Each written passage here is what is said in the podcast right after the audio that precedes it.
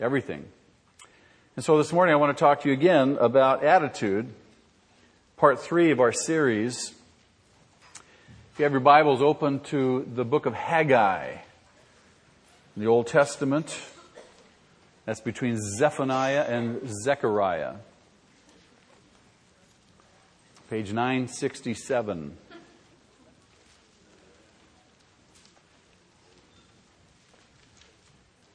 We've all no doubt have gone out to eat in a nice restaurant or enjoyed a nice meal out, and when you do so, typically we expect to leave a tip, isn't that true? To the food server, to the waiter, the waitress. What kind of tip typically do you expect to leave of your bill? Percentage-wise? 15? 20? Yeah, it used to be 10. But now it's up to 20, isn't it? How many do we have any food servers here? People who are waiters or waitresses? A couple? Okay, so you guys expect in a good place. Where do you work? Sizzler. Sizzler? Both of you? Okay, so if we were to come into Sizzler, if I were to come into Sizzler,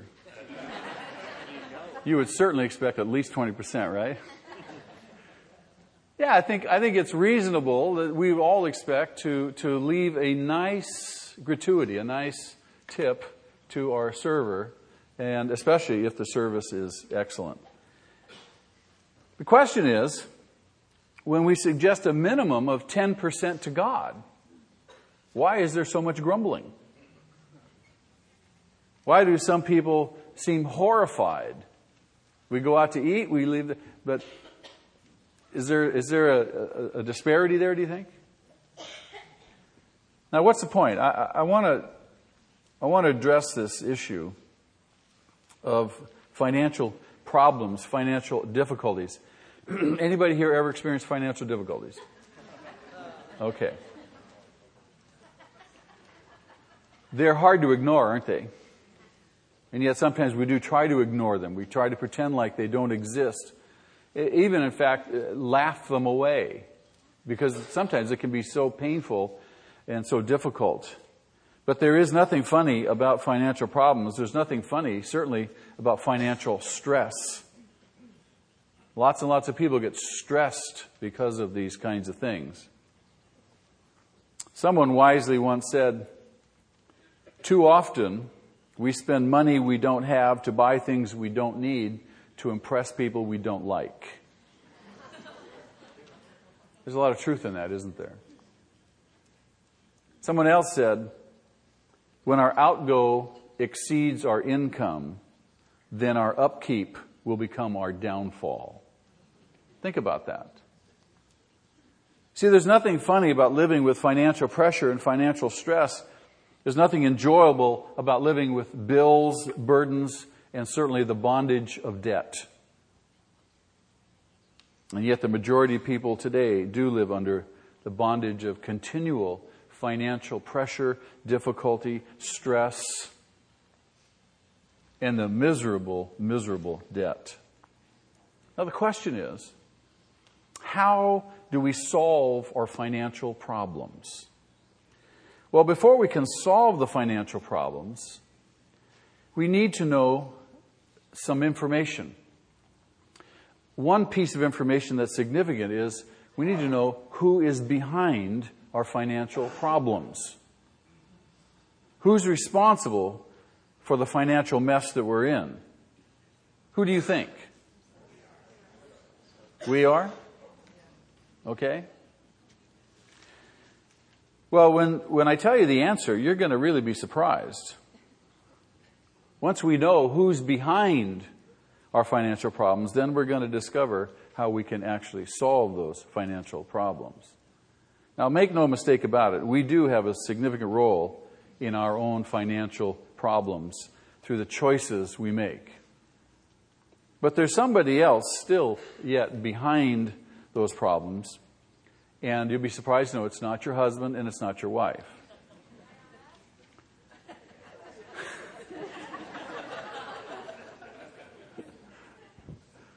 Do you suppose that Satan would like us in over our heads financially? Burdened, stressed? Oh, absolutely. And that's true, but even as true as that is, he's not the one responsible for our financial problems. The shocking reality is this: it's God. God is behind our financial problems. Here's the irony of it. You and I can get out of our financial problems anytime we want. Anytime we want. But we have to choose to do it God's way.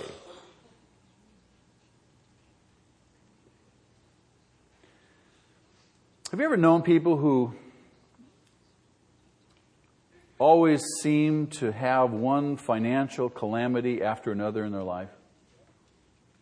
You know, it's like people that you know seem to be accident prone. They just seem to have accident after accident after accident. And there are people, it seems like, they have one financial calamity after another. If this isn't breaking down, that's breaking down. Something happens to the car. Any number of things. And you look at them and you say, gosh, are they predestined to have financial problems for their entire life? It seems like that's the case. And we can be tempted to think that, but that's not true. The Bible doesn't teach that anyone is predestined to be in financial trouble for their entire life. We have the power to choose. God has given us this magnificent gift, this ability to choose. You and I can choose to have a life that is drastically different from the life that other people choose. Think about that. We can actually choose to have a life that's different from other people. I've tried to teach my son over the years some just simple principles and truths. I told him that if you'll always do what others won't, you'll always get what others don't. If you'll always do what others won't, you'll always get what others don't. Or you can rephrase it. I've told him this. I said, don't do what you're tempted to do. Do what you're tempted not to do. Those have been very, very helpful to me in my life. And so I want to pass them on. That's true also for finances. If we'll make the right choices in our life and do what other people are not willing to do, if we'd be willing to follow God and trust Him when it comes to finances, we will get in our lives what other people will never, ever experience. The tragedy is, more often than not, the financial problems that come into our lives are merely the result of the fact that we choose not to do things God's way.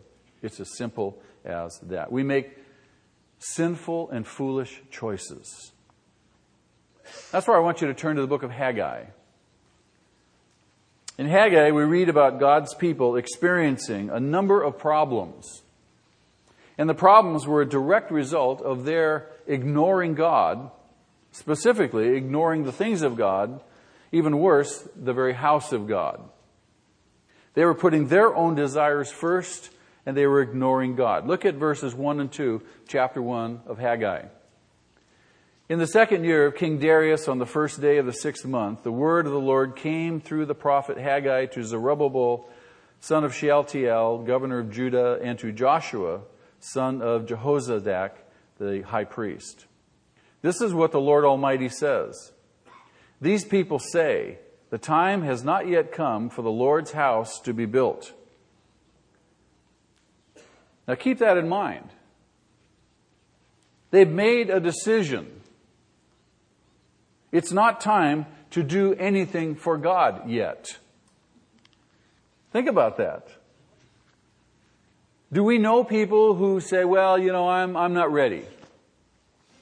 The call is on their life. Become involved. We've been talking about fellowship and community and mini church and ministry. We're talking about evangelism.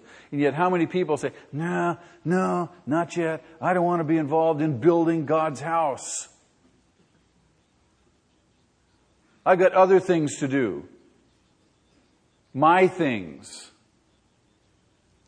When God calls us to participate in the building of His house, Now, what's his house? We're not just talking about a physical building. We're talking about what? The church. Listen to what they say. They've made this decision. It's not time. I'm not ready.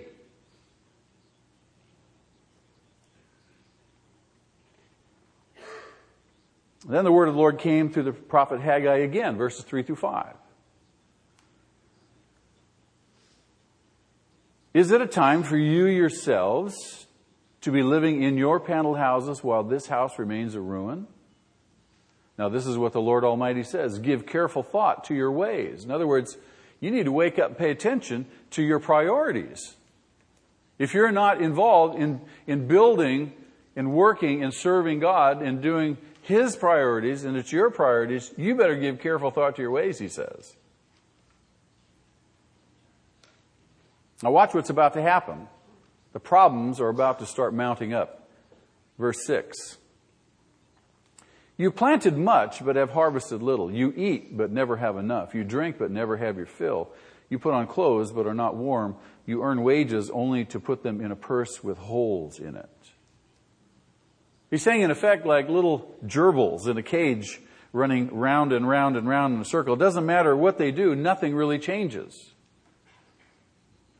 They work harder, they plant more seed, they do more stuff, and yet it seems as if they have nothing and aren't getting anywhere. Does that remind you of anybody?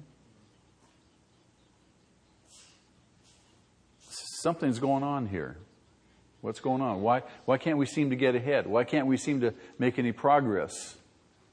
We keep working harder and harder. Someone says, well, work smarter. Well, I try to work smarter, but I'm still not making any progress. Look at verses 7 and 8.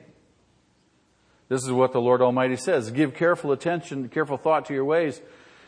Go up into the mountains and bring down the timber and build the house so that I may take pleasure in it and be honored, says the Lord. See, it's all about honoring God. It's all about committing our way to Him. It's all about being faithful to what He calls us to. So God says, build me a house. You recall Jesus' words when He was still a young boy, when He was found in Jerusalem and His parents had to go back and look for Him. They thought He was lost and they find Him in the temple. And what does He say? As a 12-year-old boy, I must be about my Father's business. At 12 years old. How many Christians at 50 are still not about the Father's business? It's about their business. It's about their agenda. It's about their wants and desires. You suppose God's serious about this? Absolutely.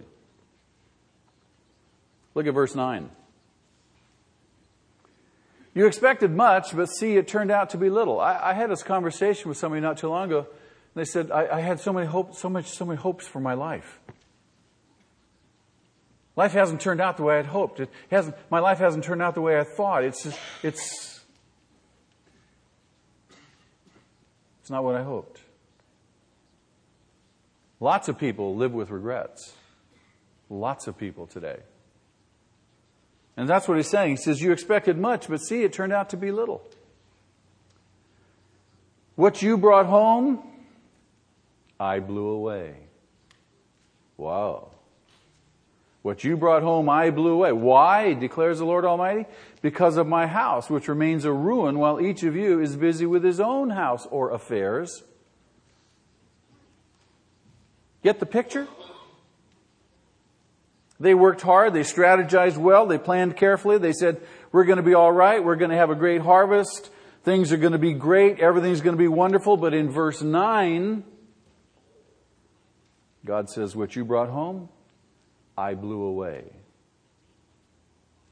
you ever gone home, opened your wallet or your pocketbook or your purse and said to yourself, where's all the money gone? More month left at the end of the month. What did it happen? I make a good living. What happened to all the money? Did you know that the Bible says that money can sprout wings and fly away? Literally. Proverbs 23:5 says, cast but a glance at riches or The New American Standard puts it this way: when you set your eyes on riches, they're gone, for surely they will sprout wings and fly off to the sky like an eagle. Man, it's here today and gone tomorrow. It's hard to hold on to it. Why? Why? Verse 9.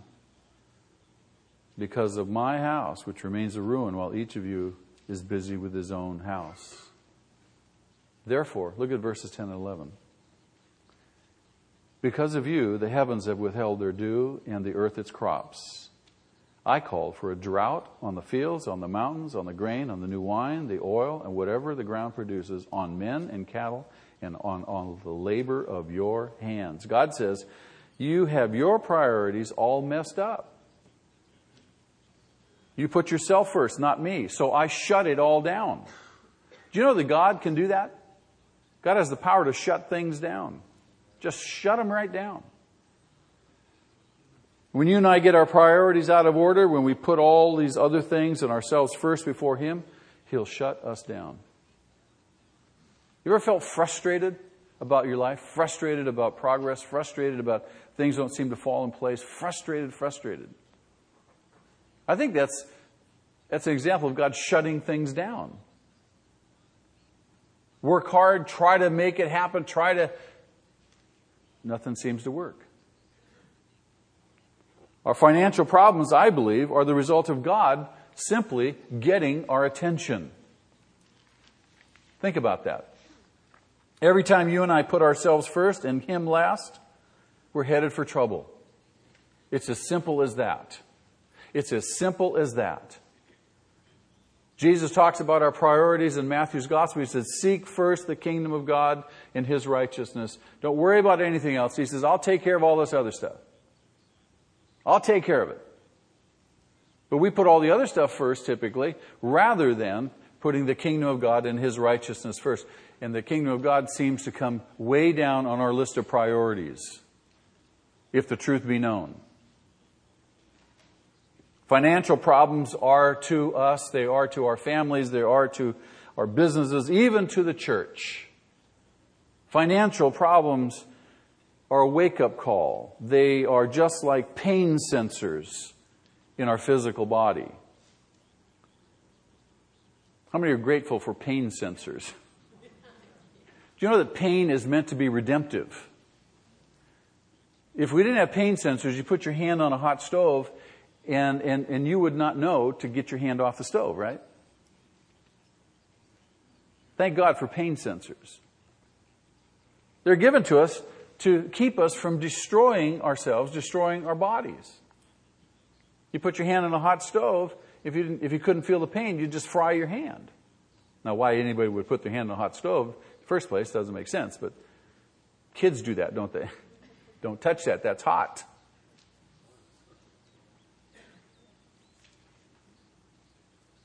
Warning lights. Pain sensors are like the warning lights on the dashboard of our car. Pay attention to the warning lights. Ever since I taught my wife how to drive, I said, see all these little lights up here? Pay attention to them. She said to me one day, she says, I have a funny light on in my car. I said, how long has it been on? I don't know. Pay attention to the warning lights. Because those warning lights, our pain sensors, and financial problems are all designed to get our attention and help us avoid unnecessary trouble. Blink, blink, blink, blink, pay attention. Most of us have heard of the disease of leprosy. Just an insidious disease, because it destroys the pain, the ability to sense pain. And people lose their limbs because they don't feel the pain. They don't feel the hurt. And the injury progresses, and eventually they lose fingers and toes and hands and limbs and such. One of the deadliest financial diseases people can get, much like leprosy physically, is credit. Credit. What leprosy is to the human body, I think credit is to our finances. It's a disease. Just like leprosy, you don't feel anything, so you think everything's okay. Credit is the same way. You think, well, it's okay. It doesn't matter what we do. I have credit. I have credit. Have you noticed how credit can mount up? We may be destroying ourselves. We may be destroying our future. But we keep getting those offers in the mail to increase our credit limit. And we go for it. As if it's something to be proud of.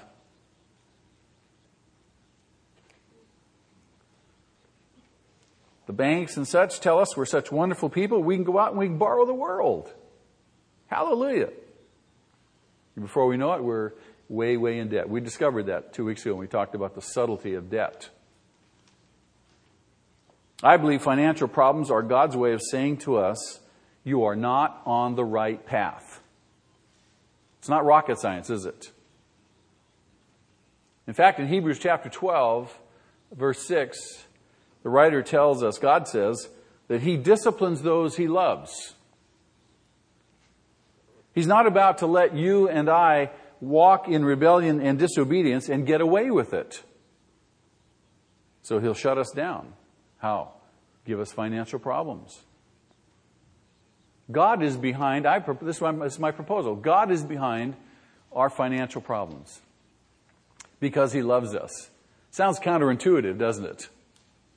But that's the reality. I'm apparently not on the right path.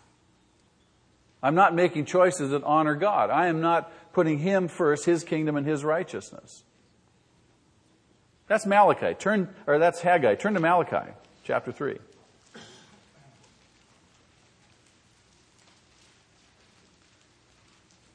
If in Haggai we get the picture of God being the one behind our financial problems, in Malachi we get the picture of God being the one who's behind our financial blessings. Read with me, beginning at verse 6.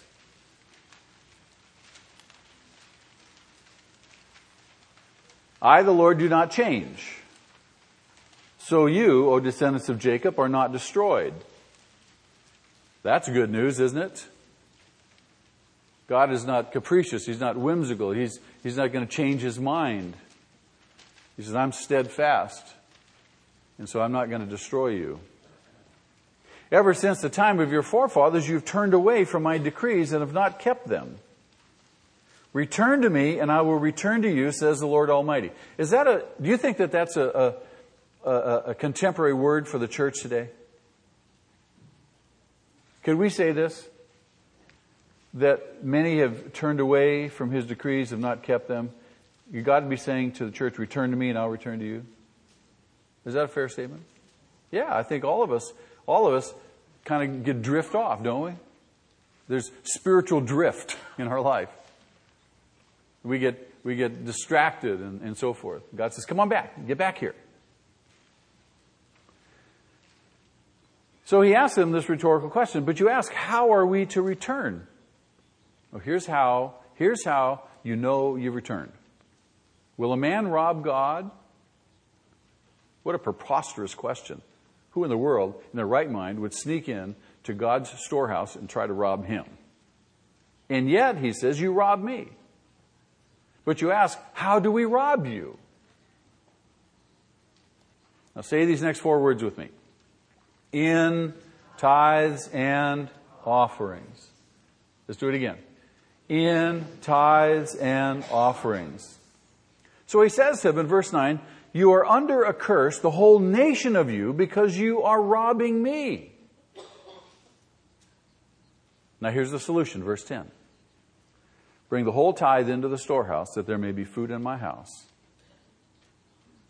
Test me in this. Now, this is astounding. Most of us have read this passage a number of times, and we've heard it taught on again and again. But those four words, test me in this, are astounding. This is the only place in the entire Bible where God says, test me. Just try me. Just do this, and watch what I'll do.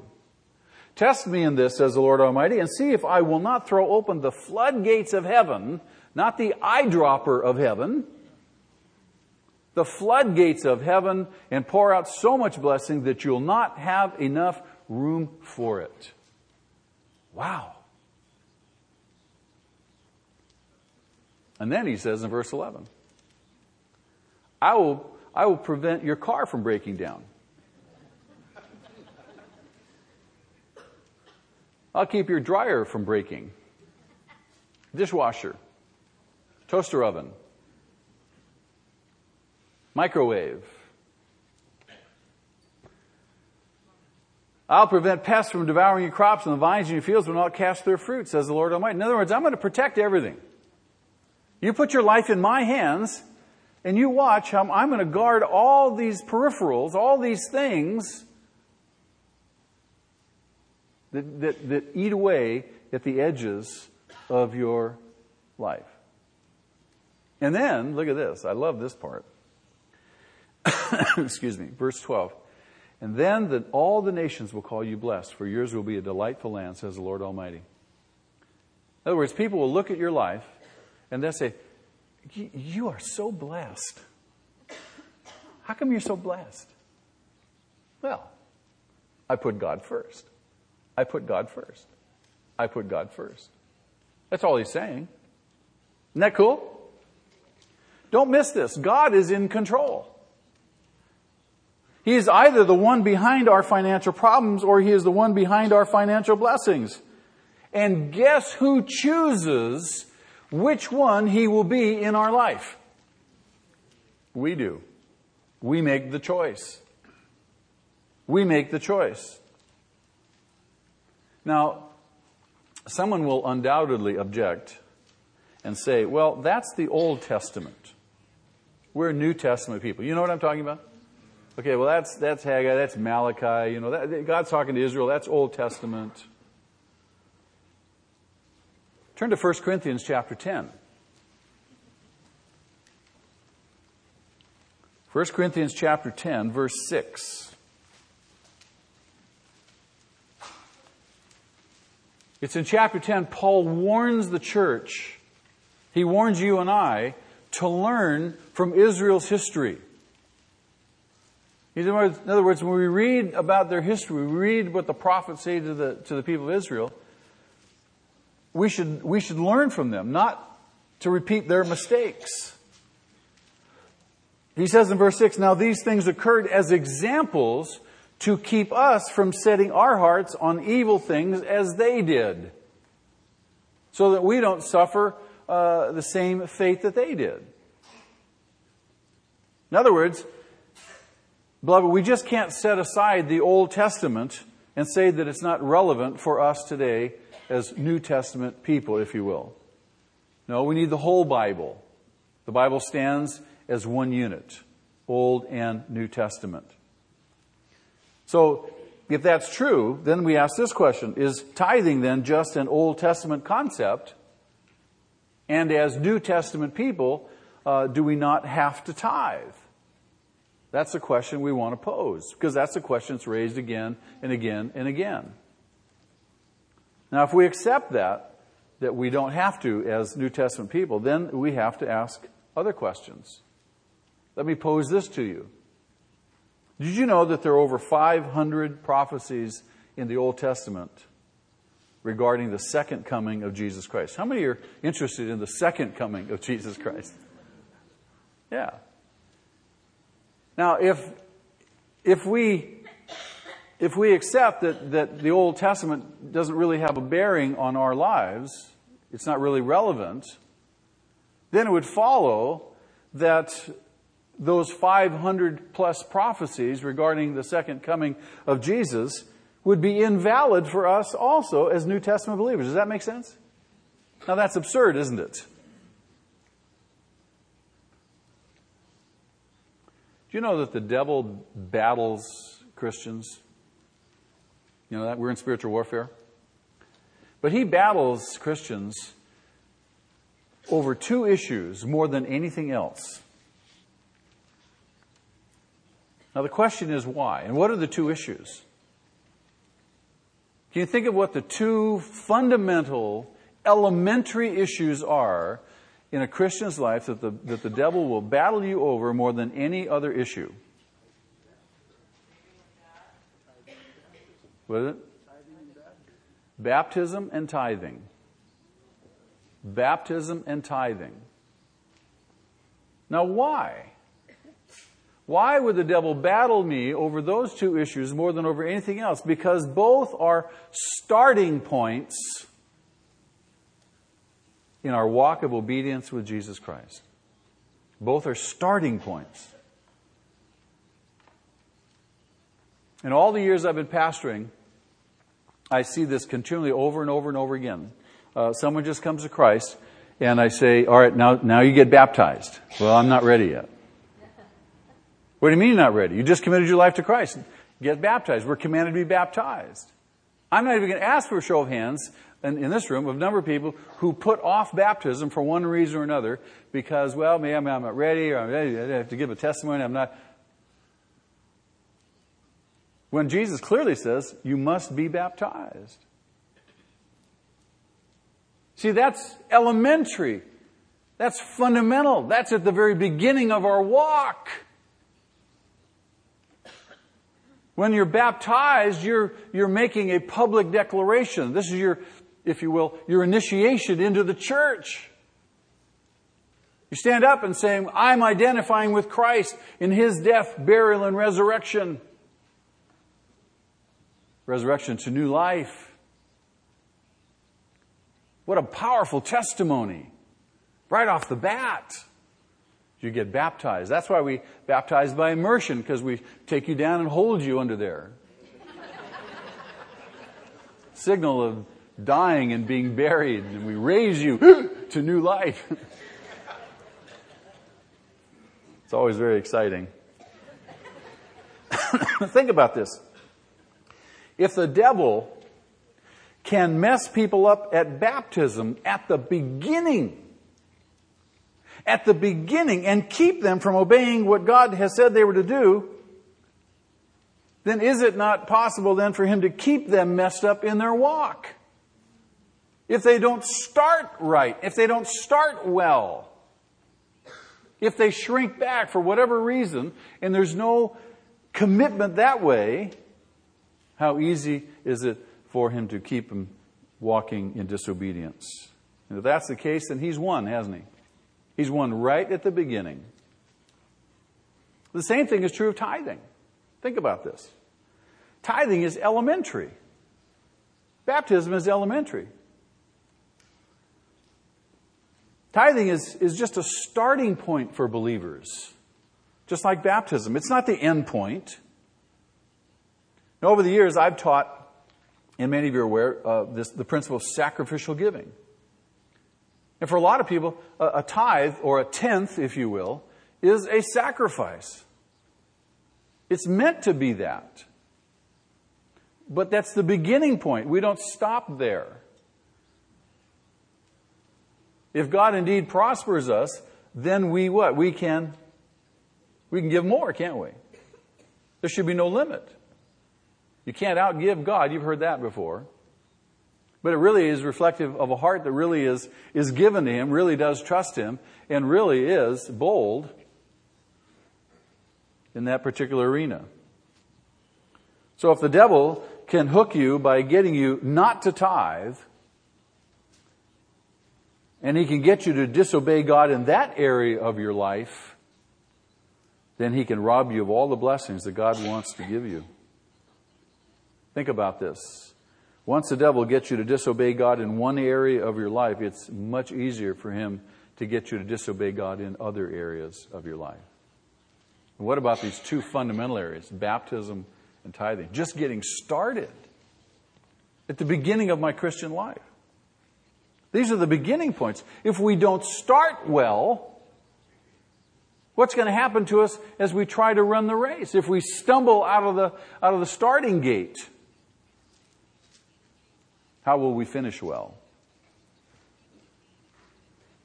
I remember when I first started coming here as a new believer, and I didn't know about tithing. This was all new to me. Everything was all new to me. The Bible, everything.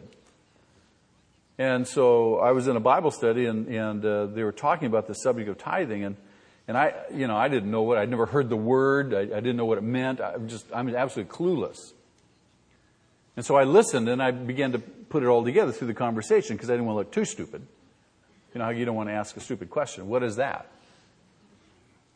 So it became very apparent to me what it was. So I did ask a question. I said, by the way, when you guys give, that's 10%, right? Yes. And I said, is that on the gross or the net? Which betrays something, doesn't it? And of course, they told me it's on the gross. I said, my word.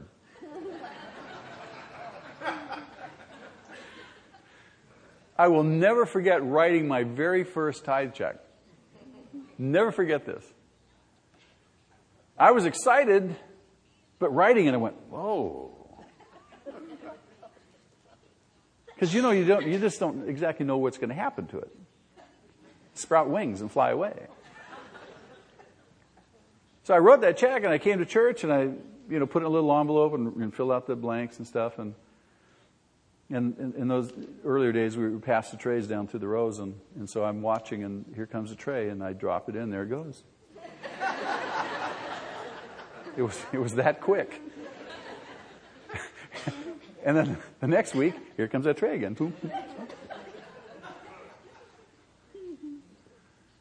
It was a new phenomenon for me. But I was determined. Oh, and this was great too. In the Bible study, I asked this question. I said, now everybody does that, right?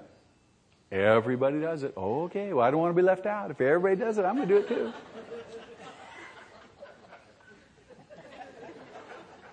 Of course, later on, I found out that not everybody did it.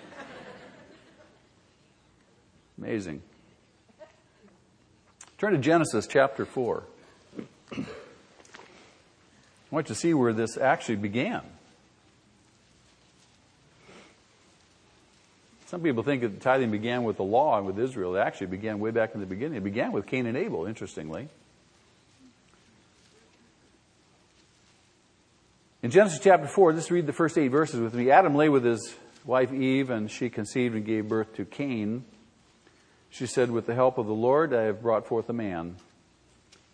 Later she gave birth to his brother Abel. Now Abel kept flocks, and Cain worked the soil. In the course of time... Interesting phrase. Cain brought some of the fruits of the soil as an offering to the Lord. Now notice the kind of lack of definition in that phrase. In the course of time. So it was apparently a point in time where they were supposed to bring some offering. Now, we don't know if that information was given to them from their parents or God communicated it to them somehow. But they knew there was a point in time, a place... and a particular offering that was to be offered. And we see that reflected in how God responds. In the course of time, Cain brought some of the fruits of the soil as an offering to the Lord, but Abel brought what? Fat portions from some of the firstborn. Or the New American Standard says, he brought the firstlings of his flock and of their fat portions. The fat portions were the very, very best. I mean, if I'm going to have a steak or something, I want a nice fatty one, marbled. That's where the flavor is. I have a hamburger. We buy the Costco hamburgers with the fat in them, not the other ones.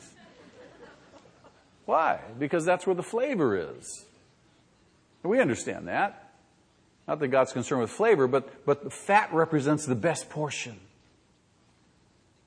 And so he brought the very best. He brought the firstlings, the first fruits, if you will, as opposed to what Cain brought. So they're supposed to bring the first fruits. Now, let's read on. The Lord looked with favor on Abel and his offering, but on Cain and his offering he did not look with favor. Apparently something's wrong there. He brought the wrong offering? Possibly.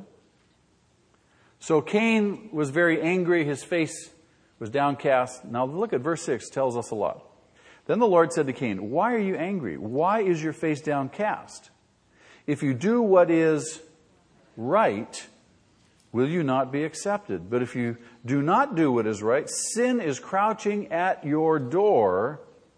It desires to have you. You must master it. Don't let it get you. Do what's right. Repent. Now Cain said to his brother Abel, let's go out into the field. And while they were in the field, Cain attacked his brother Abel and killed him. Cain got mad, killed his brother. And he killed his brother over an offering. The first murder in the history of mankind was over an offering. And beloved, not much has changed. People are still struggling over offerings and over giving to God. Can you imagine that? Man hasn't changed much, has he, since the very beginning in that sense. Turn to Genesis chapter 14. A few pages over. We see Abram.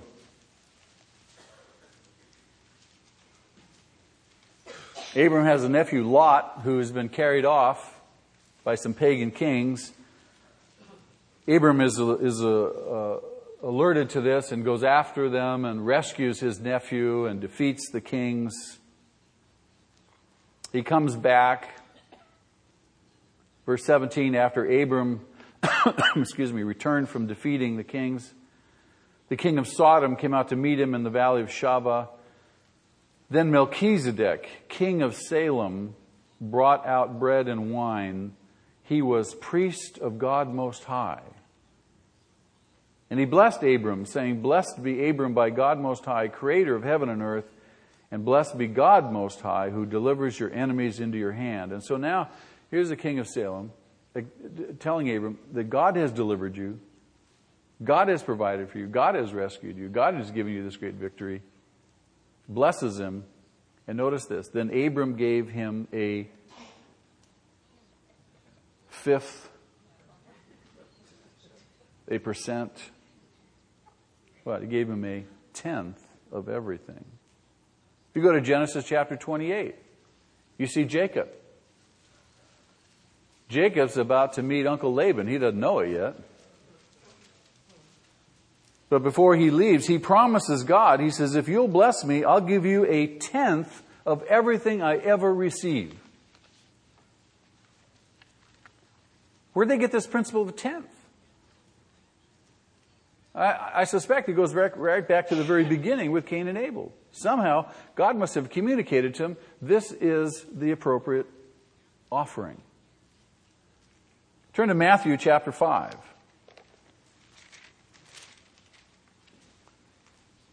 In Matthew chapter 5, the beginning of the Sermon on the Mount,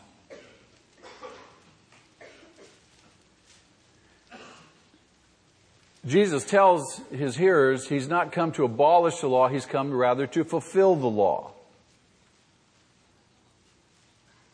And he says to them, I tell you the truth, until heaven and earth disappear, not the smallest letter nor the least stroke of a pen will by any means disappear from the law until everything is accomplished.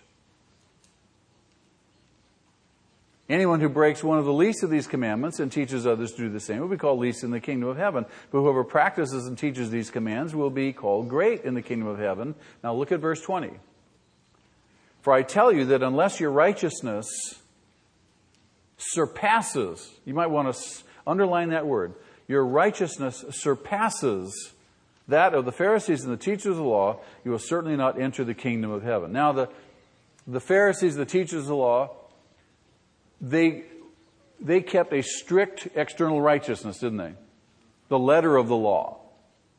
And in fact, Jesus, in another place, points out, he says to them, you tithe your mint, your dill, and your cumin. You tithe, you're so meticulous that you even tithe your spices.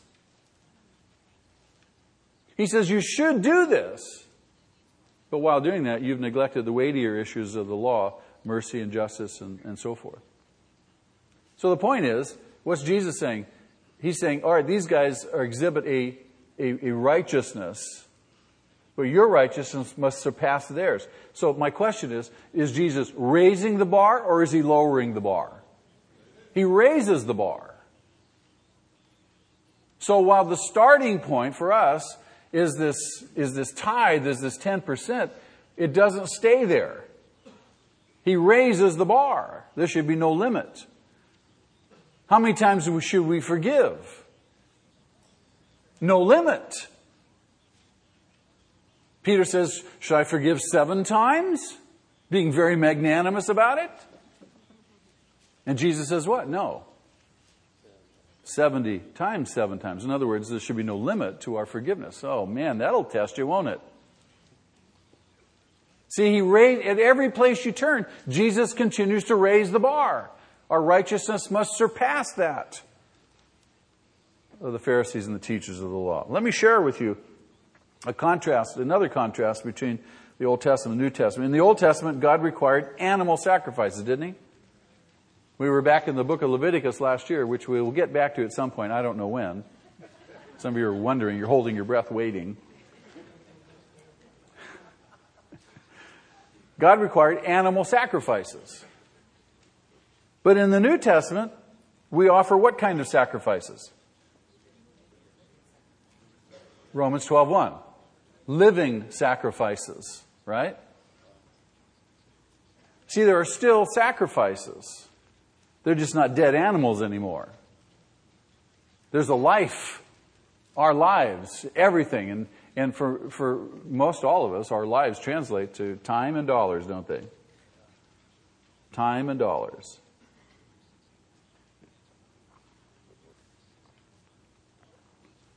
It's all about attitude. It's all about attitude. Our first week when we started this series, we talked about what's our attitude toward the sovereignty of God.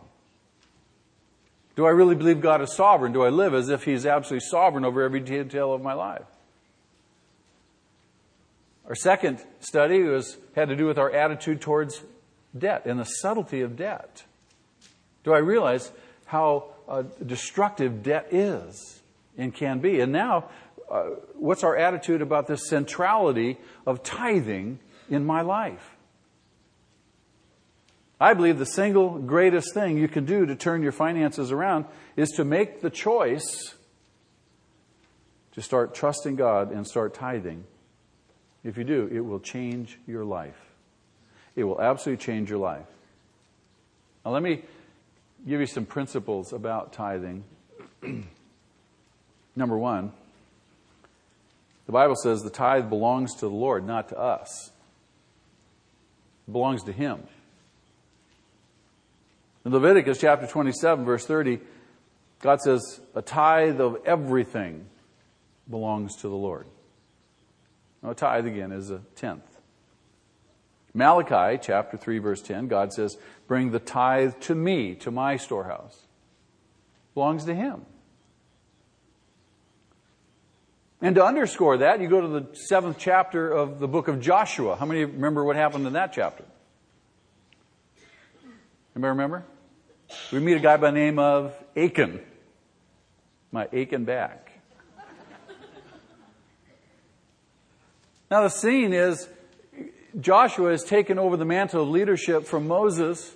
He's the one who's going to take the people into the promised land, and they're going to conquer the land, and they're going to conquer the cities as they take the land. What's the very first city they must conquer when they come into the promised land? Jericho. What does God say about Jericho? It belongs to me. Jericho, the first city, is the tithe of the land. God says, everything in Jericho belongs to me. It's holy to me. Don't you touch any of it for yourself. The tithe of everything belongs to the Lord. Now, so they go in, they conquer Jericho, they have this great victory, everybody's celebrating. One guy steals some of God's stuff, puts it under his pillow. No one knows. Who? No one will know. Ah, there's one person who knows. Who is that? God says, this stuff's mine. So Achan takes this, he puts it under his pillow, he thinks he's getting away with something, The very next thing, the very next city that Israel is supposed to go attack and capture is a little tiny podunk hill town called Ai. They should be able to take the city in their sleep. So they go up there and they get their behinds beat. And they're chased out. And so now Joshua's going, oh, what's happened? What happened? We should have won this. We should have destroyed that. And so now Joshua begins to inquire of the Lord. And the Lord says, there's some sin in the camp. And so then begins a process of elimination. They start with all the tribes and the clans and the families. And and God brings it right down to Achan. Reminds us, he says, every hidden thing will be brought to light. Achan is identified, and Achan is punished. The tragedy is that he, his whole family, everything, he paid a horrible price, were destroyed. It belongs to God. It doesn't belong to us, the tithe. It's His. Now, everything is His. Isn't it amazing that He just wants a small portion and gives us the rest? Number two, we are to bring the whole tithe into the storehouse. Accent on the word bring. That's what Malachi 3:10 says. We're to bring it, not mail it in, not send it with someone else. We're to bring it. Someone suggested that we have at the entrance to the auditorium 2 of those credit card things that you come in and you can slide your credit card in. Kind of loses something. People say, why do you make us get out of our chairs and come up the front? I want you to bring your offering. There's something to getting up and coming to the altar, if you will, and bringing your offering, as opposed to sliding it through the thing. Loses something in the translation, doesn't it? Why does God want us to bring it? He wants us to assemble together. He says elsewhere in Hebrews, he says, do not forsake the assembling together as is the habit of some. It's imperative that we're together, that we encourage one another. I'm just encouraged to see you. I love watching you and greeting you coming up the stairs. I love high-fiving your kids. And some of you.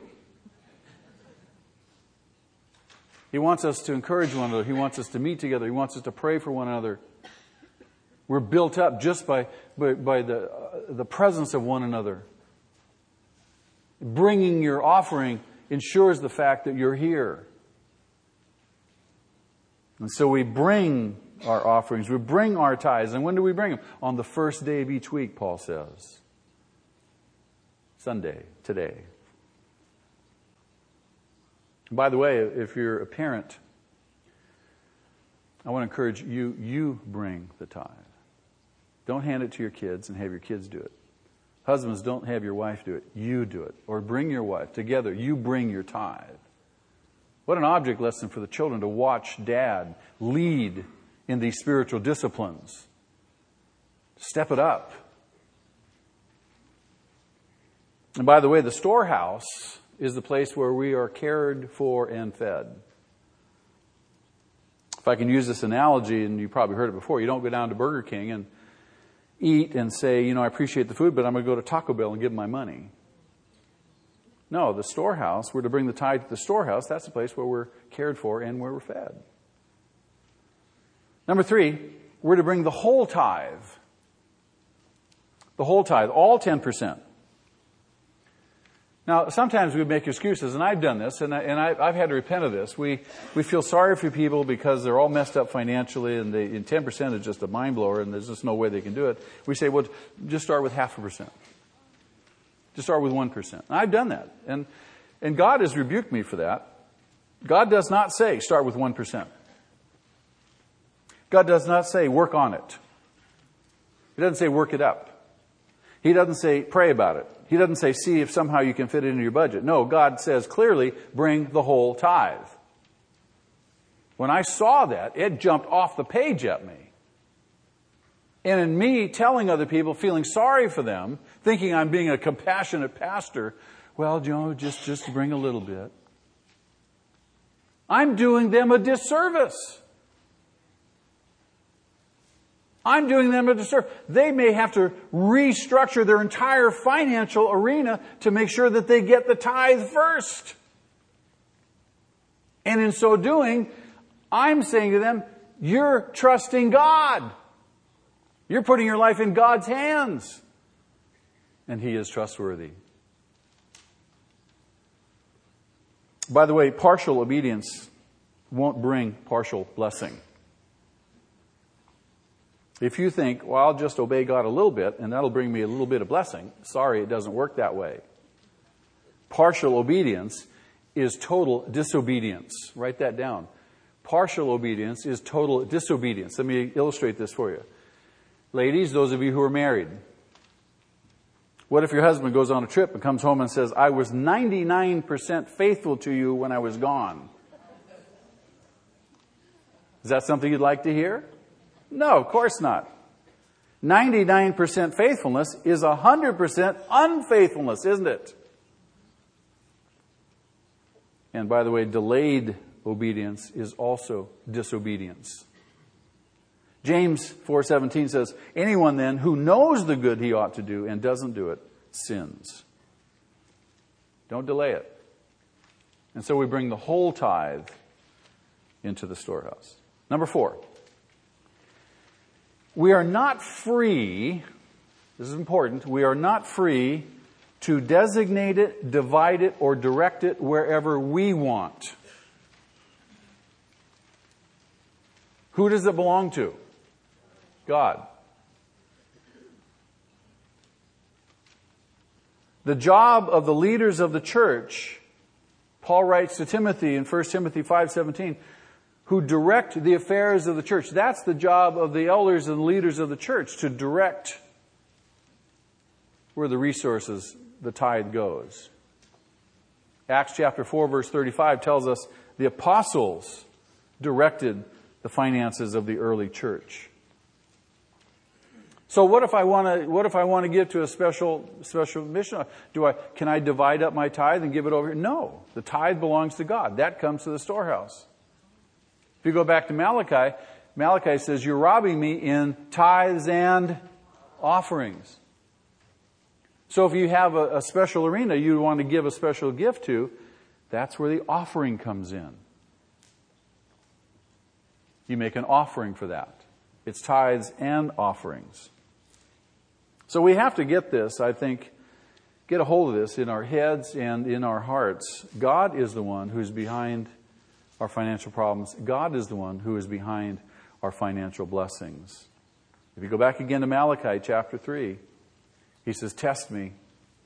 Test me in this and see if I won't open the windows of heaven, pour out a blessing so great you will not be able to contain it. I don't think any of us have a concept of what that's like. I mean, is that cool?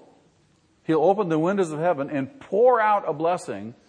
Now, obviously, that's a figure of speech. But the point is, it's painting a picture. Can you think of a better deal than that? A better deal? Who was the last person that said to you, hey, do this, and I'm going to bless you out of your socks? Remember, we are the ones. We are the ones who determine whether God is behind our burdens or He's behind our blessings. We're the ones who determine whether He's behind our problems or our prosperity. It boils simply down to this. The choice is ours. What is our attitude about these things? Amen? Let's pray. Lord, we do thank you again.